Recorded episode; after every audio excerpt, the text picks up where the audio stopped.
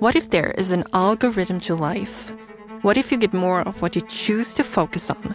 And what if redirecting your focus for daily practices of gratitude can be a helpful tool for this? Why is this happening to me? Was what I repeatedly asked myself, turning myself into a victim when I almost 10 years ago got an autoimmune disease. I wouldn't say that this moment changed my life, but that I changed my life from this moment. Because when we choose to turn victimization into responsibility, we gain power. When everything seemed to go against me, I realized that, just like in social media, where you get more of what you choose to like, you get more in life of what you choose to focus on. The question then becomes what do you choose to focus on? After years of working behind the scenes of the largest interview podcast in Northern Europe, Welcome, ladies and gentlemen. Let me introduce you to maybe one of the biggest podcasts in the world, Framgångspodden, with Alexander Pärleros. I've been privileged to work with a lot of successful people. I've seen a lot of behind the scenes and realized how successful and joyful does not always correlate. Coming from a place of pushing myself so hard that I got an autoimmune disease I have experienced how body, mind, and spirit do correlate, and that we don't have to wait for a crisis as a catalyst for change. And if you do believe you need one, please choose mine.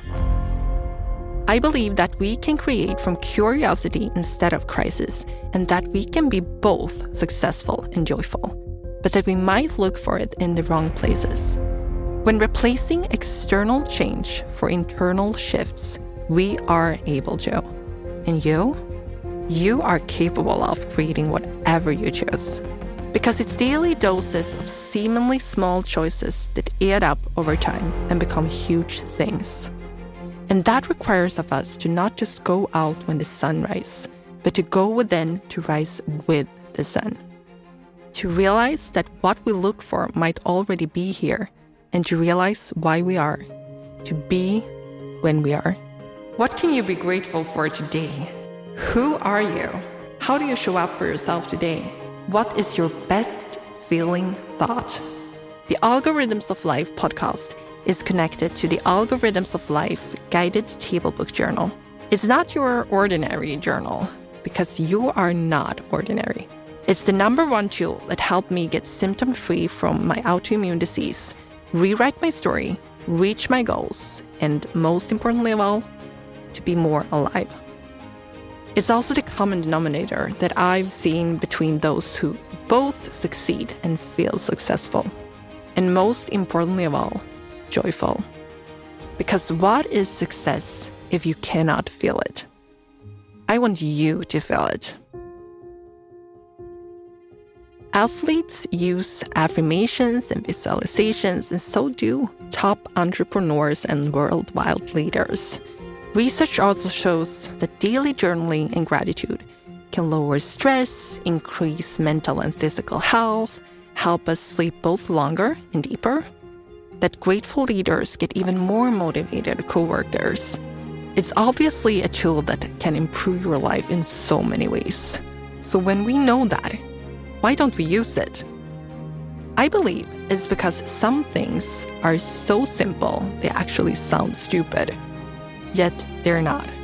I also believe that it is when we develop our ability to focus on the simple things in life, we feel better.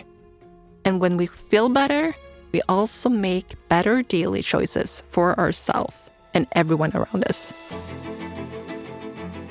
The Algorithms of Life podcast is built on stories, not those you see in social media, but on short stories for you to write your own. It's built on the journal with intentions for attention on the light within and around you, on gratitude, affirmations, visualization, and daily reflection. For you to dive into this moment and live a little more by the algorithms of life. I hope that you find a place to replace your social media snacking to use those chapters to set yourself up for whatever you want. And why you should listen to me? I believe you should not. This is an invitation for you to listen to yourself, to go within before you go out, to make better daily choices because they do add up. For you to not just live, but to come alive. To realize why you're here, but most importantly, to be when you are.